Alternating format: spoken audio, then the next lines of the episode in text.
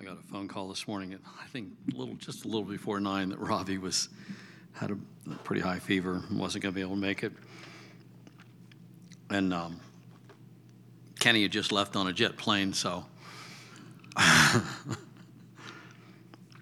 One thing led to another, and thought about asking Aiden, like he's he can't even be awake yet. But um, somehow, by the grace of God, it worked out and he, he came and jumped jumped in here, and um, he did he did a really good job. That is so tough to come into our music. I don't think he's here, but we'll have to um, send him an e, e applause. So. Um, he's he's been the, the neatest kid. He's he's uh, been really really neat to work with uh, stepping in. He's going to play bass like on the uh, 11th of December. I think Rob, that's when Rob's going to be gone, so he's going to fill in. And so it just um, blesses me to get these younger people in, get them started in and, and working with us. And that's, it's, um, it, it feels double wonderful for me. It's not just about filling position, but um, just getting to use them and uh, connect with them and have them do things is just so cool. And um, are you announcing your surprise yet? Samuel and Katrina are pregnant.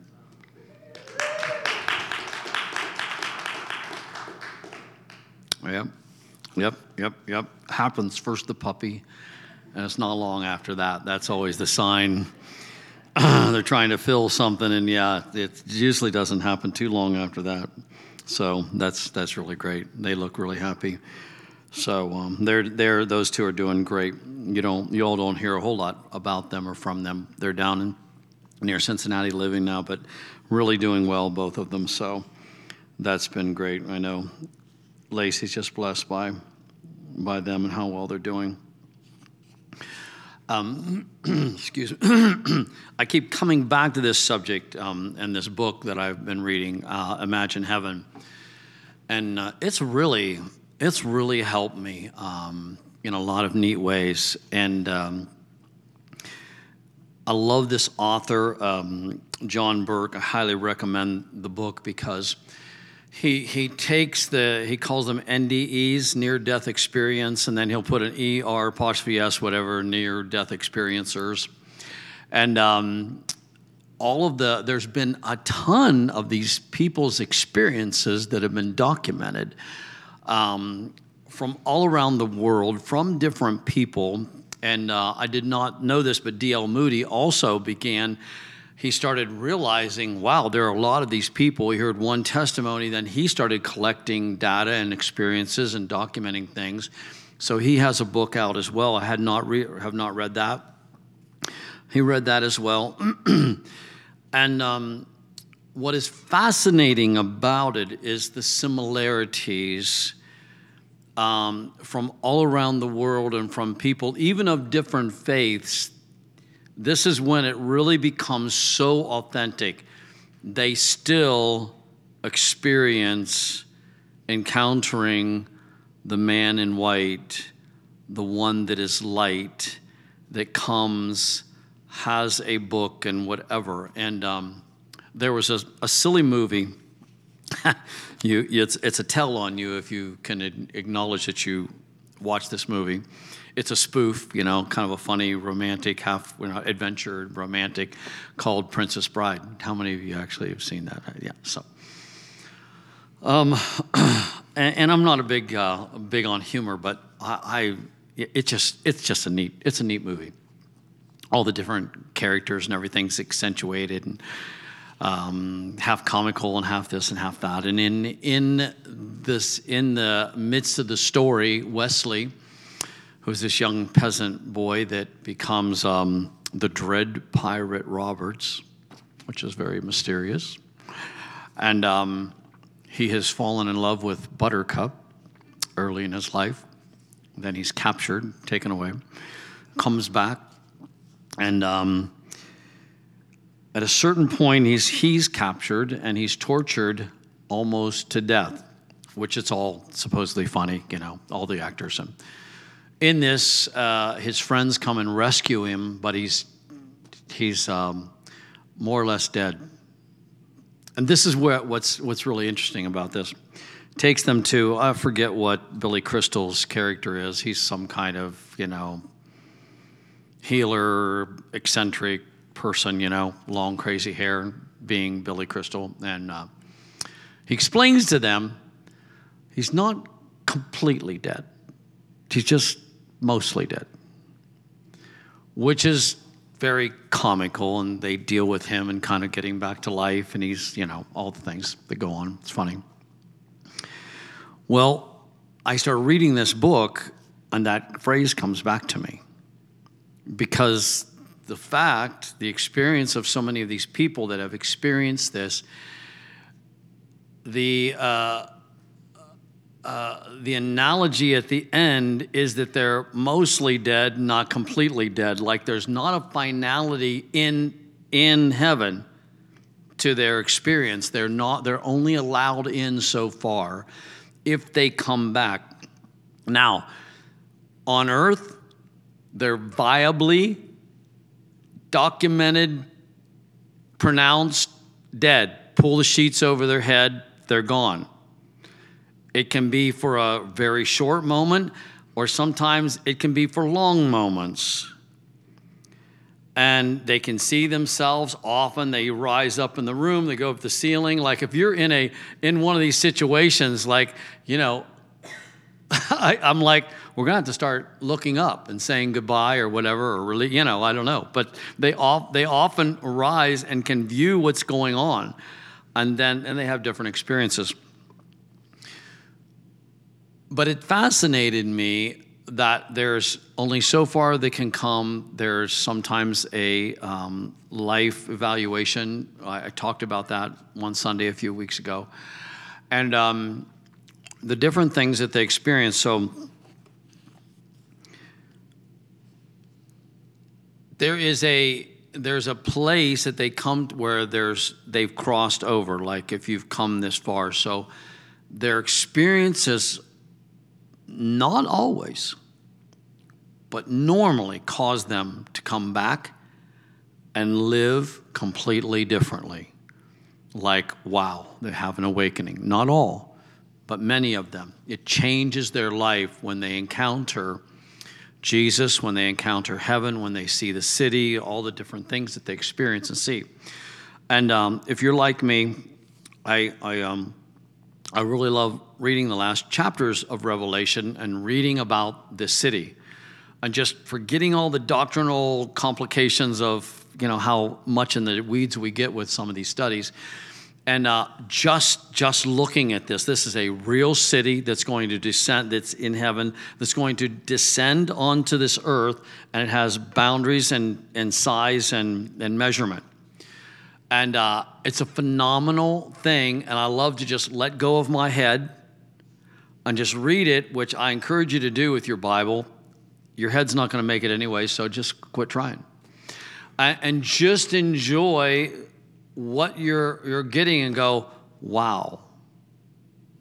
Wow, a city, the river, the leaves, the healing leaves of the trees, and the, and the things about it. Well, often these people experience, they, see, they don't get to enter into the city, but they see it from a distance and they can see supernaturally, they see extremely far distances, uh, the light, the, the different things that are from it, but they often, many of them had experiences about it. Well, I come closer to the end of the book, and I've gone back, I finally finished the book, and I'm, I came back to this uh, chapter called Rewards and Judgments. And uh, not a, uh, you know, subject would go, oh boy, I want to hear more about that, or let's go, let's go to a conference about rewards and judgments. But it's actually uh, shame on us that we, um, shame on me that I don't talk more about it because it really is a big deal. And uh, in my religious Christianity, I had a lot of years in that realm had a lot of attitudes about not asking God for help about things. That's, you know, vain. It's like that was stupid, but I didn't catch that. You know. And uh, now that I'm a grandpa, I understand. You know, like Oh, yeah, I want you to ask from me. I want to bless you. I want to, you know, give you. Like all, all that's on my heart is to give you, take care of you, bless you.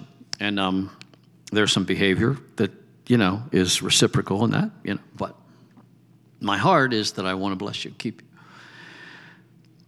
And um, to realize that everything is, is documented, everything is kept, everything matters, and there are judgments there. And this was a wonderful breakdown of that. That I love the way this, um, this man, John Burke, broke this down and then related the experiences. So I'm just going to read mostly today and read some of the scriptures that are here. It'll help keep me on track. So, this chapter, Rewards and Judgments. Gary's sister was driving while the siblings sang Silent Night on the way home during Christmas break. Suddenly, Gary heard a scream and an explosion. Searing pain shot across his face. Just as fast, the pain was gone. His life flashed before his eyes, then he found himself transported through a brilliant tunnel like pathway that led to a world beyond imagination. I then began walking on a green, lush carpet of grass that covered the hillside. Looking down, I noticed that the grass came all the way through my feet and that there was no indentations where I had just walked. From the hill, I viewed the outer portion of a magnificent city. After marveling at the beauty of paradise, Gary made his way up to the city gate. An angel came through the gate, and he was checking the pages of a book that he was carrying. He then nodded to the giant angel, confirming that I may enter into the city. Suddenly, there in front of me stood my best friend, John, who had been decapitated but was now whole. His eyes sparkled with life as we embraced. John told me we had many wonderful things to sh- that he had many wonderful things to show me. John took me into a very large building that looked like a library. The walls were solid gold and sparkled with a dazzling display of light that loomed up high to a crystal domed uh, ceiling. I saw hundreds and hundreds of volumes of books.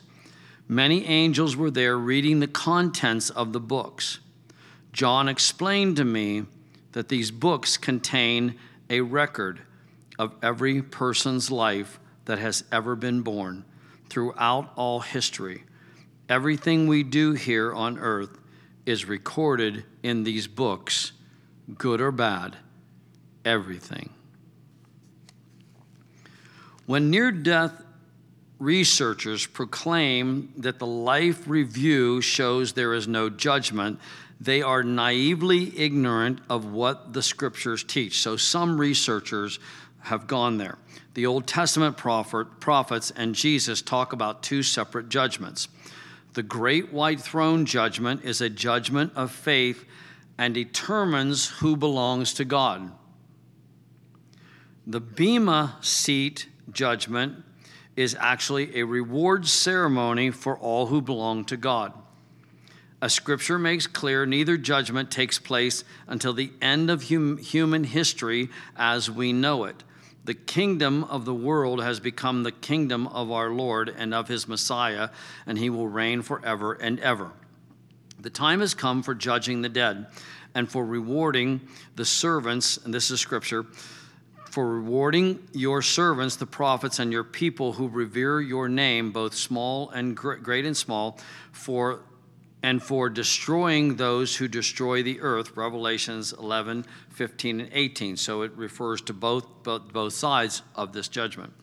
One of the most fascinating observations of any ndeers correlates with scripture's teaching of books in heaven recording all our deeds.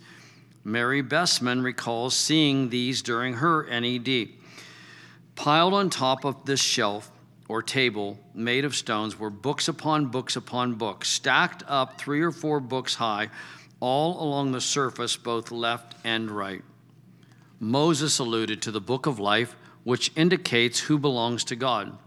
An angel told the prophet Daniel during his vision of heaven everyone whose name is found written in the book will be delivered. Multitudes who sleep in the dust of the earth will awake, some to everlasting life, others to shame and everlasting contempt. Those who are, who are wise will shine like the brightness of the heavens, and those who lead many to righteousness like the stars forever and ever. Daniel 12, 1 through, 1 through 3. NDEers confirm that Scripture says there are books in heaven recording, recording all our deeds, and the book of life, which records the names of those who gave their lives to God. Both come into play after the end of time at the great white throne. Then I saw a great white throne. This is Revelations 20, 11 and 12. And him who was seated on it. And I saw the dead, great and small, standing before the throne, and books were opened. Another book was opened, which is the book of life.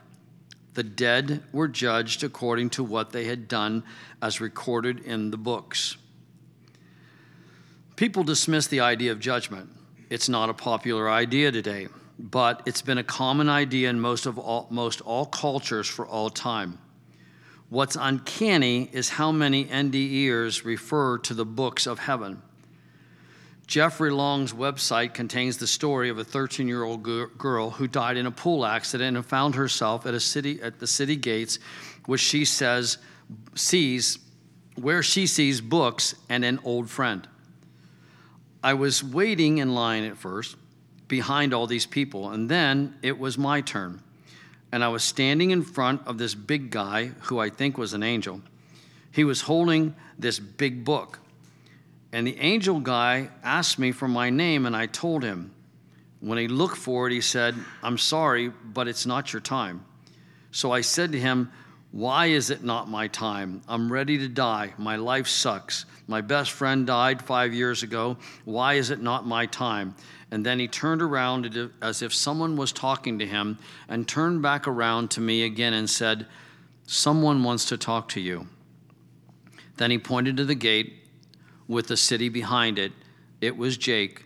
You see, Jake, my best friend, died in a car accident five years ago. We were both seven years old, and when I saw him there, I ran to the gate as fast as I could. We both reached out and grabbed each other's hands and cried. He looked my age, but I knew it was him. And I feel stupid in saying this, but he got cute since the last time I saw him. Ha ha ha. Then we talked for a while about things that happened, about each other, and then the angel said, It's time for you to go back. Another teenager who had drowned explained on the same website that he also saw books.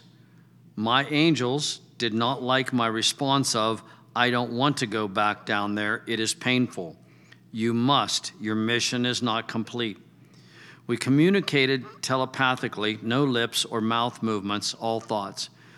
Moment by moment, you discover how quickly you are gaining knowledge and how easily it is to accept. My three angels sought permission from above to show me something. What looked like a huge four foot thick book of life, my life, just as my life had passed before my eyes when I was being drowned. When I was being drowned, I was now being shown my future life. The psalmist says, Your eyes saw my unformed body. All the days ordained for me were written in your book before one of them came to be. Psalms 139 16. Written in the book, at first, it seemed strange to me why God would need to have books in heaven, but maybe they are there for us as a pre a record and reminder.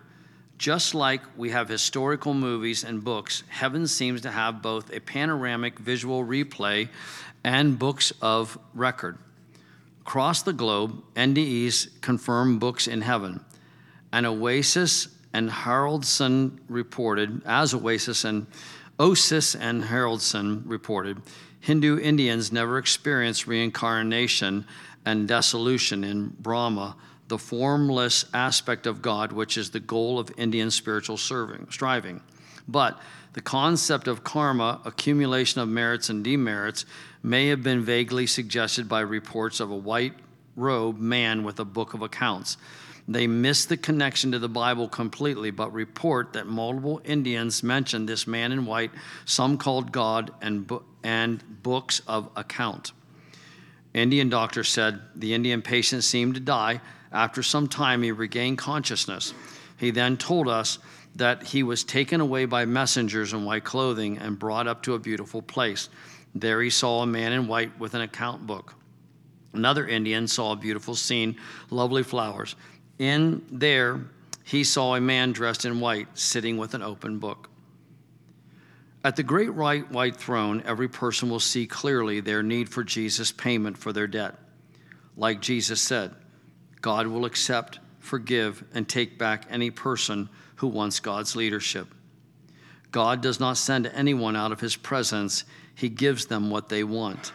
If they did not want God's forgiveness and leadership, they will be judged by their own words.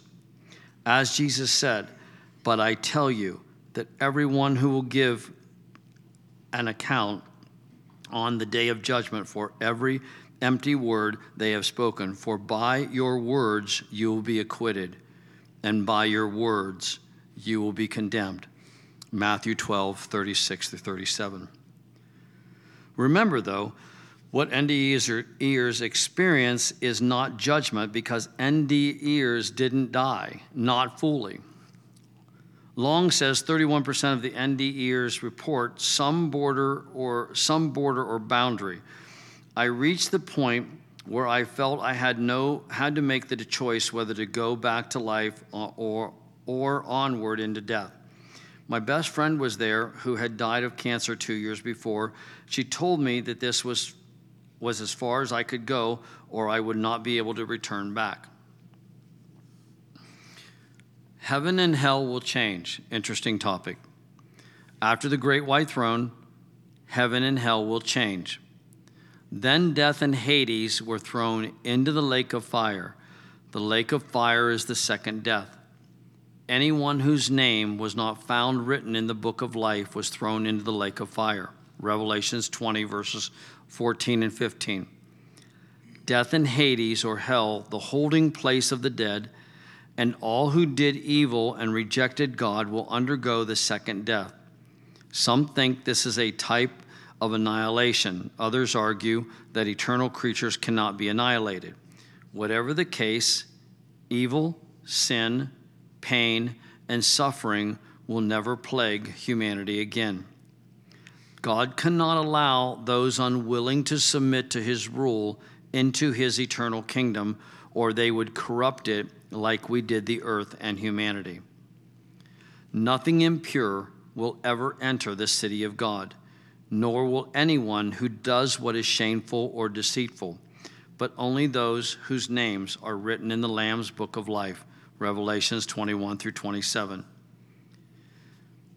Then this uh, awesome scripture, John 5 24. It says, If you're not sure what your verdict would be at the great white throne, you can be sure right now, as Jesus said. I tell you the truth.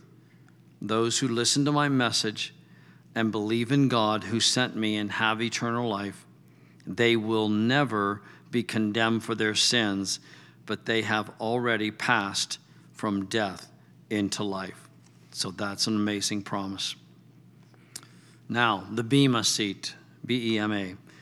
At some point after Earth's history concludes, another judgment happens called the Bema seat. It is a judgment for God's children. Yes, there is a judgment of believers, for we must all appear before the judgment seat of Christ, so that each of us may receive what is due due us for the things done while in the body, whether good or bad. 2 Corinthians chapter 5:10. The word translated judgment is the Greek word bema, which refers to the judge's seat at the ancient games. So games. So of course we have our Olympic or any athletic event where there are judges that are seated that are evaluating uh, how someone performed, whether they kept the rules, how they qualified, how they did at different levels. We have different types of, but it's that type of, of judge who rules. Now, in our on earth, there's always a winner and then a second winner, and you know, there there's that thing. If you can take this picture of of of your life being judged, and then add to it this element that it is not a competition. That that it has to do with how you did, and that you will be rewarded according to how you did, regardless of anybody else was awarded that or not. There are plenty of gold medals to go around in heaven. And some of the things that we deem not that significant in this life may be highly rewarded in this judgment. We don't know. A grandmother who is a faithful intercessor for years upon years may move to the head of the class. And some of the greatest well known ministers that we know may not be up there. We don't know. Phyllis and I were having a um, scary conversation yesterday as we were con- Christmas shopping. And um, wow, we were having a life review. How do we get started on that? And um, thinking back through the years, and I don't know, I don't know how we got started on this, but we did. And uh, there's this conclusion we know that we were called to this. However, in this context, oh my gosh, we're like, we don't know how it will pan out. Uh, in reality, I mean, you start thinking, you think about what you were like as you started out, and you uh, all, all the mistakes and the crashes and the this and the that, and the, you know. And um, yeah, I know y'all, so y'all have things that are like, whew, you know. And we're truly like, we, we, we were like, you know what, this is this is getting depressing. Let's pull up from this this subject, you know. And and in conclusion, we don't know how it looked in heaven. We don't know what will actually get rewarded. We don't know. We don't know.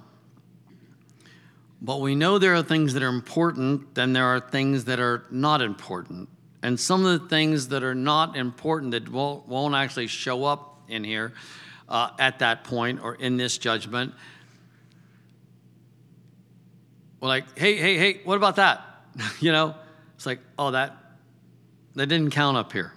Wouldn't won't that be rough if you gave yourself to something that didn't matter that much? and you're patting yourself on the back because you had you felt you had success in something that you felt so it's a very sobering thing not something to to fear but something to if you know about it and we are to know about it something to adjust your life to and redirect yourself and make sure that what you're giving yourself to is truly something that really matters.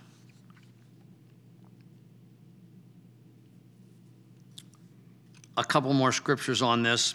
1 Corinthians chapter 3 verse 8 and then 11 through 15. Each person will be rewarded for their own hard work. No one can this is from the New Living Translation. No one can lay any foundation other than the one we already have.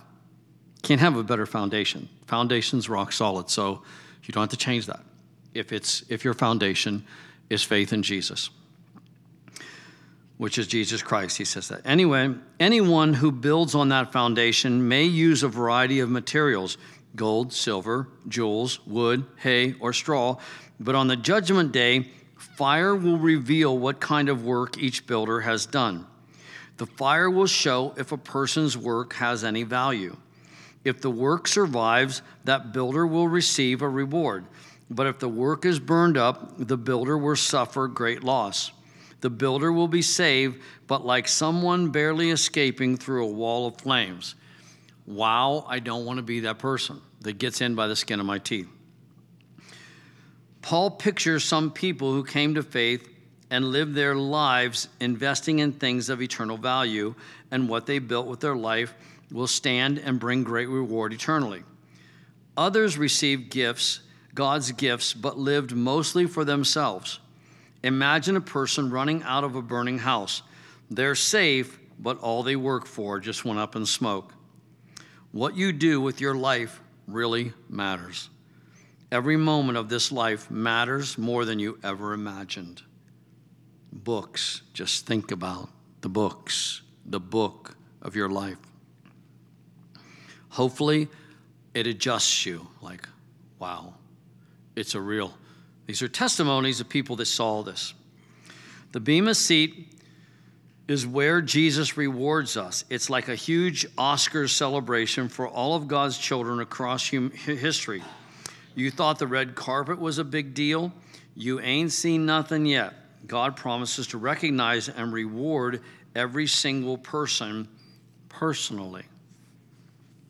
It's going to be the most rewarding thing you've ever imagined. Isaiah looked forward to it, saying, See, your Savior comes. See, his reward is with him. Isaiah 62 11. His reward is with him. If there weren't rewards, why would he bring his reward with him? For the Son of Man, Jesus said, For the Son of Man is going to come in his Father's glory with his angels, and then he will reward each person according to what they have done. Matthew 16, 27. Hear that again. Oh, we know these scriptures, but hear it again. He will reward each man according to what he's done. So let's imagine that day and live for the things that God rewards. What gets rewarded eternally? When you think about life, it's really not fair at all. Half of humanity lives on less than $2 per day. So, no matter what our, your annual income is, you're, you are in the top 2% of the rest of the world. The powerful oppress the, the powerless. Suffering and injustice come with the territory for most. Yet God promises that one day those who per- persevered out of love for God will be rewarded. All those unseen times you wondered, is it worth it? It is worth resisting temptation. Or that's a question. Is it worth being mocked, shunned, cast out among peers? Is it worth it to love God when I hurt so badly? Is it worth it to love people when they're so mean and evil? Is it worth it? One day you will see the answer is a resounding yes. Perseverance matters. Blessed is the one who perseveres under trial because, having stood the test, that person will receive the crown of life that the Lord has promised to those who love him. it is helpful for us to readjust and, and see this again and realize it is coming and how much it matters. And the rewards the Lord gives are worth getting. They aren't they aren't silly. They aren't meaningless. They're huge. God personally promises to reward our perseverance. When no one else could see how hard it was for us, yet we clung to him and endured. He knows, He sees, and He's keeping track of everything. I know about your suffering and your poverty, but you are rich eternally. I know the blasphemy of those opposing you. Don't be afraid of what you are about to suffer. Remain faithful even when facing death. I will give you the crown of life. Revelations 2, verses 9 through 10.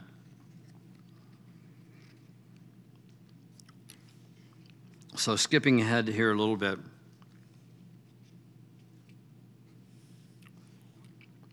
Wherever you're struggling or suffering or going through trials, remember be faithful to God, endure, and He will reward it. seeking God matters. While confined to a Roman jail, jail cell and facing execution, Paul declared, Now there is in store for me the crown of righteousness, which the Lord, the righteous judge, will award to me on that day. And not only to me, but also to all who have longed for his appearing. 2 Timothy 4 8. God promises to reward those who diligently seek him, walk by faith with him, and long for him. Without faith, it is impossible to please God because anyone who comes to him must believe that he exists and that he rewards those who earnestly seek him. So remember, anytime you're seeking the Lord, which is not the greatest part of your life experience, seeking because you're seeking. Why? Because you need to know something, you need to see something, you need to experience something. You're you seek, you're why do you eat? Because you're hungry. Hopefully. Why do you seek the Lord? Because you have a hunger. You have something you desperately need. And it doesn't matter what realm that is in. So you seek the Lord. It is that hungry, it is that sense of, I don't have what I see I can have. I'm not at the place where I think I can be. When Phyllis was teaching, uh, was it just last week or the week before? And she threw out and put a couple people on the spot. What's righteousness? And you know, you know, on our our, our default, I, I remember sharing about this some a, a few months ago, maybe. And um, well, we're typically in our legalistic thinking, we're thinking rules and righteous is keeping all the rules. And and and actually the righteousness, righteousness, peace, and joy, like it is a a, a it's a state of of being, a state of existing that you want. It is not boring. It's that sense of being completely clean, completely connected to the Lord. That's righteousness. Righteousness is about no separation. Righteousness is about when you feel, when, when, when a, sometimes when I, I believe um, um, uh, riflemen and, and people that, that shoot or arrow, whatever, they'll say it's a righteous kill or it's a righteous shot, right? Like, what does it mean? It means it, it was clean, it was precise. It was, oh, that felt good. It was like, bang, I hit the target. And, and we need to move into a revelation of what righteousness is. And it's, it's that sense of being completely alive. It's when you're the most powerful. Because guilt and shame and condemnation and doubt and insecurity, all of that weakens you terribly. Which also does unforgiveness and anything that is your heart is in turmoil about. Pay attention, it drains your strength. It drains you, does it not? when something's going on in your life, a trial and some what what happens? Your life energy just literally leaves you, doesn't it? You feel sapped and dry. I find it hard if I'm going struggling with something that's emotional, spiritual, then I'm just it really hinders how I perform, how I function, how I build, how I how I do anything. Like I feel life's righteousness is that sense of being clean and being connected. And so to live our lives that way and seek the Lord for that, that in itself gets rewarded just for seeking after it. We, we don't realize what a big deal it is to just come into the room and seek after. Again, back to the grandparent scenario, that's where my mind's at these days. If if the child, especially our little ones, if they walk into your house and they start calling out your name because they want what they're seeking you because they don't see you or when they've lost track of you and you know, sometimes the pain in the neck but most of the time you know it's like it blesses you they're calling out your name they're seeking and and in that role you have every intention of meeting them at that place You have every intention of giving them an award, a reward, just because they were calling out your, your name. And it's Christmas time. Are you not out of control? You know, like, okay, what's that about? Because you, you want to reward because they, they lo- and you want to see that surprise on their face. You want to bless them. That, that it's a very natural, that's the Lord. When you seek Him, when you're looking for Him, we put Him first. Faith is another word for trust. You can't have a relationship without trust. That's why faith matters so much to God. Talks about that, right? And then I'm going to touch on this and close because there's, well, there's a lot more. Maybe I should just close.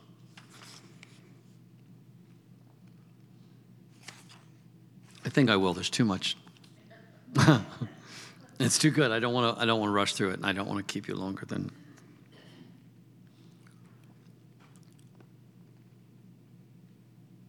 It changes how we live if we'll move into really. I know this has just really given me an upgrade on looking at this stuff, and we're.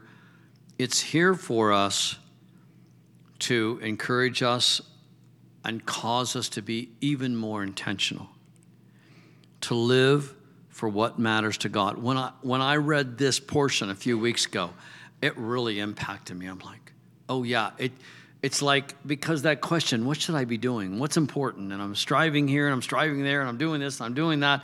Have you ever had that? I'm, I'm exhausted and I'm doing all that and I'm exhausted and I'm not even sure it's bringing the, re- does it matter? and I life will keep you so busy and preoccupied. Wouldn't it feel great to just to just know for sure that what you're doing is what matters eternally? That what you're doing will will bring the best result because you've got that priority right. And you're not trying to fulfill all of these roles, but you're identifying what's truly matters to the Lord, what's truly the right thing to do. Because it's not long and you're not much good to anybody. You're just burn out. That, that's, you don't, there's not an award for getting burnout. And the, and the promise, the state we're to live in is, is to have renewed strength. You don't get an award for you know, looking, you know, being exhausted, distracted, and, you know, feeling separated from God. Like, it's about tuning in, dialing in. Don't you love to encounter peaceful people? And they can be very fruitful, but there's a peace about them. And when, and when they're here, they're really here. And when they're there, they're really there. Are you really here? Or are you there when you should be here? And when we've got all this stuff going on, pretty soon we're like, you know, the people in your life are like, hey, McFly, you know, are you with us? You know, get off that phone, do, you know, you're, you're every place else. We're, we're together today. And, and you'll find if you allow yourself to be pulled in, in so many directions, you won't be anywhere fully. And when you're not there fully, you're, you're not doing well. When we get heaven in our sight, and even this judgment, it's not to be a, a, tormenting thing, it's to be an encouraging thing. Why does every athlete run the race as hard as they can? The prize. They've set their eyes on the prize. And scripture even uses that as an example run the race and keep the rules because you've got your eyes on the prize. And if you violate the way you get to the prize, you don't get the prize because there's a judgment. There's a Olympic judge watching your life. Maybe no one else sees, but the judge sees, but he sees. And he, in the end, identifies what what was done for the right reason, the right way. And, and it's comforting, like it releases you from trying to live under the scrutiny of people and our culture. That can be a monster. Public opinion, what's acceptable. Like you've got to know in your heart Here's who I am. Here's what I'm called to do. And um, Kevin must be out with Micaiah or something, but um, I'll, I'll share briefly this. It was excellent. We were just having a conversation, I think at Thanksgiving. And um, he was talking about the Lord. I should have him teach on this. It's so good. Said, The Lord just reminded me, put get back to the, your first love, which we're like, oh yeah, oh yeah. That's always a call. Like, get back to your first love. You're, you know, you're distracted. And he said, and then the Lord said, pay attention to what you love to do when you are in that realm of being fresh and new with your walk in the Lord. And he said, It's been so liberating for me to just go, Yeah, I love reading this person and I love doing this. And it's like, yes, not what someone else is necessarily doing, but to find what made you come alive. What music made you come alive? What thing made, made you come alive? We're always sharing things with each other, and that's, that's good, that's fine. But you've got to find what makes you come alive in the Lord. You need to read where you feel life. It's all good, but you've got to find where you feel life. There's times when I find I'm in the Psalms and there's life there. There's times when I'm in the Gospels and there's, there's life there. The point is, be where there's life, be where there's water flowing.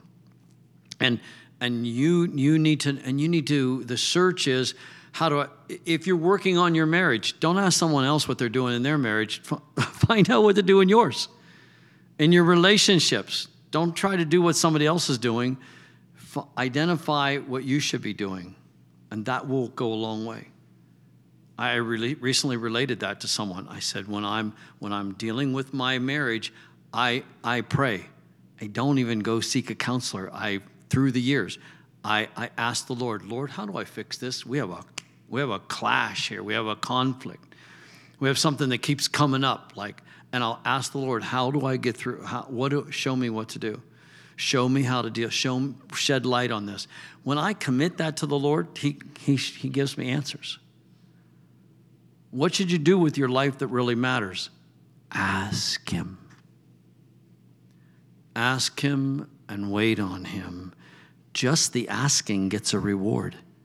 Like you stopped and paused in life and asked me what mattered to me. Well done. Like, Really? That was that mattered?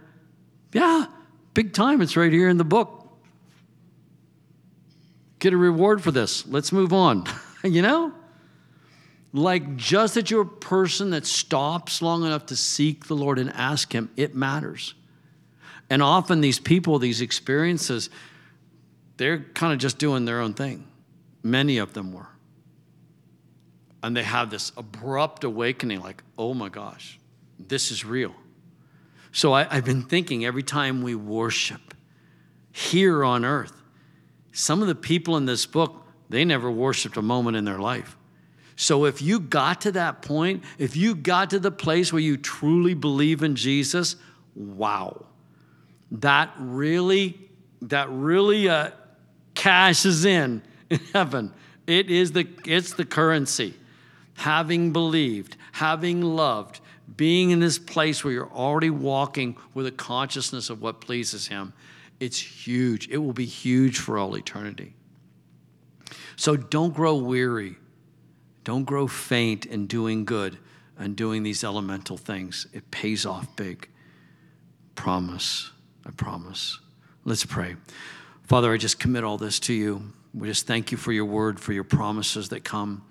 And uh, we just ask for a reset in our vision, what matters, and how we go about things. That we're putting you first, that we're seeking you, that we're living our life in a way that pleases you. We just thank you for this wonderful holiday season we went through and all of our friends and family. Just watch over uh, everyone that, that is just in need right now. We thank you for leading and guiding us. I just ask you to bless every household. Watch over us by day and night. In Jesus' name, amen. Amen.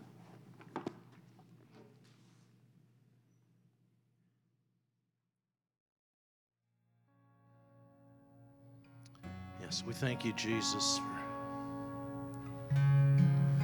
being here with us and working on our behalf when when we don't see you. We know you're still working.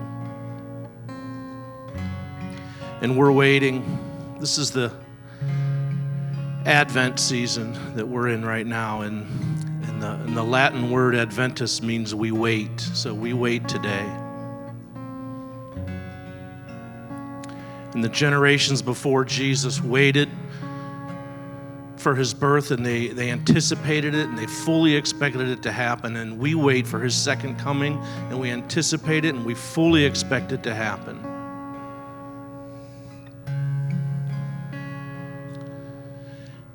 And between that first event, his birth that we remember, and the second event that we wait for, his second coming, is the communion table. And we come this morning to the communion table waiting, but it's not a lonely waiting. We're not alone. He's Emmanuel, He's God with us, and we're comforted, and we wait with that expectancy. we have time to praise Him and to pray and to know Him and to have the hope that Phyllis spoke of. The hope in His Word is what we wait for. And we long to be with our Savior. It's not a waiting without hope. We long for His healing, we long to be free from sin. So the communion table is prepared for you this morning.